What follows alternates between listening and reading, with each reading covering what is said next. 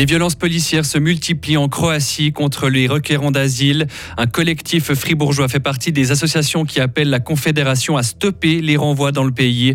Le chiffre est alarmant. En Suisse, la moitié des enfants subissent encore des violences physiques ou psychologiques. Et puis, pas de fan zone à Genève lors du mondial de foot au Qatar. Grisaille automnale ce matin, arrivée des nuages cet après-midi et des pluies en soirée. Maximum 19 degrés. Jeudi 20 octobre 2022. Bonjour Mehdi Piquant. Bonjour Mike, bonjour à toutes et à tous. Bye. La Suisse doit cesser de renvoyer des requérants d'asile en Croatie. C'est la demande faite par plusieurs collectifs romans, dont un fribourgeois. Ils dénoncent avec plusieurs témoignages à l'appui des violences policières inacceptables. Ces collectifs ont donc écrit à la Confédération pour tenter de protéger ces personnes vulnérables. Parmi elles, il y a ce requérant d'asile de 30 ans. Nous l'appellerons Christian pour préserver son anonymat. Maël Robert l'a rencontré. Il était entraîneur de basket au Burundi, mais en mai dernier, Christian a décidé de quitter sa famille, son pays. J'ai eu des problèmes politiques et d'autres choses que je ne peux pas raconter ici. C'est pour cette raison que j'ai pris d'offrir le pays parce que j'étais très menacé.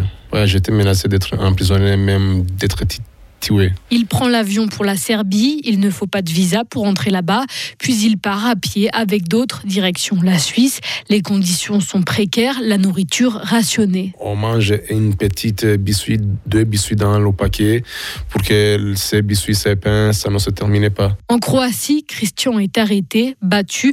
La police lui confisque son téléphone, l'oblige à déposer ses empreintes digitales et à signer des papiers qu'il ne comprend pas. On nous a pris par la force avec la police qui était décidée. Nous, on a demandé même l'interprète pour qu'on sache au moins les choses qui sont écrites sur les papiers. On ne nous a pas donné ça. Libéré, le jeune homme repart. Il finit par arriver en Suisse. Aujourd'hui, il vit dans le centre pour requérants d'asile de Chevry, dans notre canton. Il a un message à faire passer aux autorités. Nous voulons dire qu'on nous renvoie encore là où on a vu l'enfer pour nous, vraiment qu'on suspense cette décision de renvoi. En attendant de savoir s'il sera expulsé ou quand, il raconte qu'il vit dans une angoisse insoutenable. On ne parvient pas même à dormir si on ne sait pas demain ça va aller comment. On n'a pas de paix intérieur. Le collectif Droit de rester et les autres associations espèrent que le témoignage de Christian et celui des autres requérants d'asile permettront à la Suisse de réévaluer sa politique d'asile et de stopper ses expulsions vers la Croatie.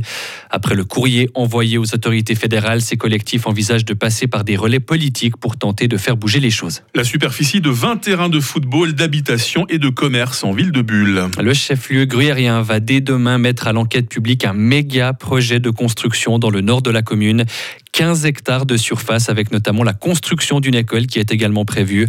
Le projet peut faire l'objet d'opposition jusqu'à la fin du mois de novembre. Près de 200 truites ont été retrouvées mortes à Courtepin. La police fribourgeoise explique que le ruisseau de la Croza et le lac de Schiffnen ont été pollués. D'après les premiers éléments de l'enquête, c'est dû au déversement d'un produit inconnu.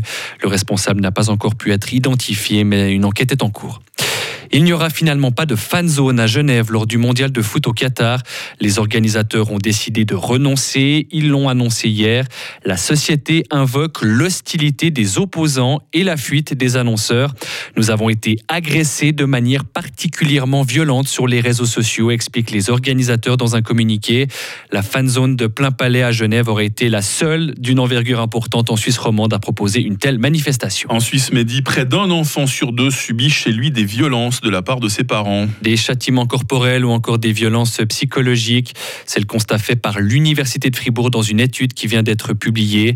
Certaines voix appellent à introduire le plus vite possible dans la loi un droit à une éducation sans violence. Alors que la famille est par définition un espace de tension où on s'engueule, est-il vraiment possible d'en faire un lieu immaculé, sans violence? Écoutez la conseillère nationale fribourgeoise du centre, Christine Bullière-Marbar. Alors non, bien sûr que non, nous sommes tous des humains. Je suis aussi une maman et certainement, certainement, il y avait aussi une gifle. Mais quand la gifle, elle se passe une fois, ça va bien. Deux fois, ça va encore.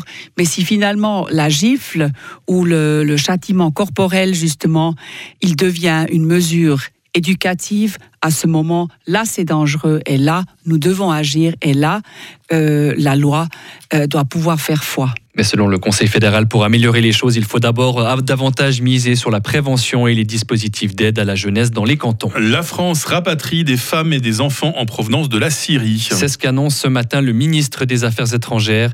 15 femmes et 40 enfants au total ont été accueillis en France. Ils étaient détenus dans les camps de prisonniers djihadistes dans le nord-est du pays. Les femmes font partie de ces Françaises qui s'étaient rendues volontairement dans les territoires contrôlés par les groupes djihadistes en zone irako-syrienne. Les mineurs ont été remis au service d'aide à la jeunesse alors que les adultes ont été remis à la justice. Et puis enfin en tennis, Mehdi, cette déception hein, pour Belinda Bencic. Ouais, la Saint-Galloise ne participera pas au Masters de fin d'année. C'était l'un de ses objectifs. Elle a été éliminée en 2-7 au deuxième tour du tournoi de Guadalajara au Mexique par l'américaine Sloane Stephens. Conséquence de cette défaite, la 14e joueuse mondiale ne participera donc pas au Masters prévu dans une dizaine de jours au Texas. Plus beaucoup de joueurs suisses qui évoluent à, à des hauts niveaux en compétition. Euh, décidément, faire le, le, deuil, effectivement. Oh, Roger, tu nous manques. C'est Oh, terrible. que oui. On va faire revenir Martine Hingis chez les dames aussi. Eh, pendant pourquoi qu'on y. Bah oui, pourquoi pas. Et vous revenez à 8h30 évidemment, à midi piquant. Retrouvez toute l'info sur frappe et frappe.ch. Votre météo, 8h07 sur Radio Fribourg, vous le constatez, en tout cas nous, c'est cette triste vue que nous avons depuis nos baies vitrées ici à Mediapark à Villars-sur-Glane. C'est du brouillard, hein. les spécialistes l'avaient prévu, hein. une journée qui débute sous la grisaille jusque vers 800 mètres. Heureusement, paraît-il que la dissipation sera rapide dans l'attente prudence sur les routes.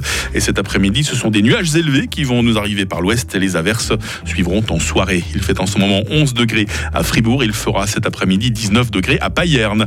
Demain vendredi sera nuageux, précipitations seront fréquentes et par endroits intenses. Température minimale 13, maximale 16 degrés. Le week-end, lui, s'annonce assez ensoleillé. Il fera autour des 18 degrés. La nouvelle semaine, elle, devrait être changeante. C'est la fête des Adelines. Nous sommes jeudi 20 octobre, 293e jour de l'année 2022. Ça y est, le jour s'est levé à 7h56 et la nuit tombera à 18h30.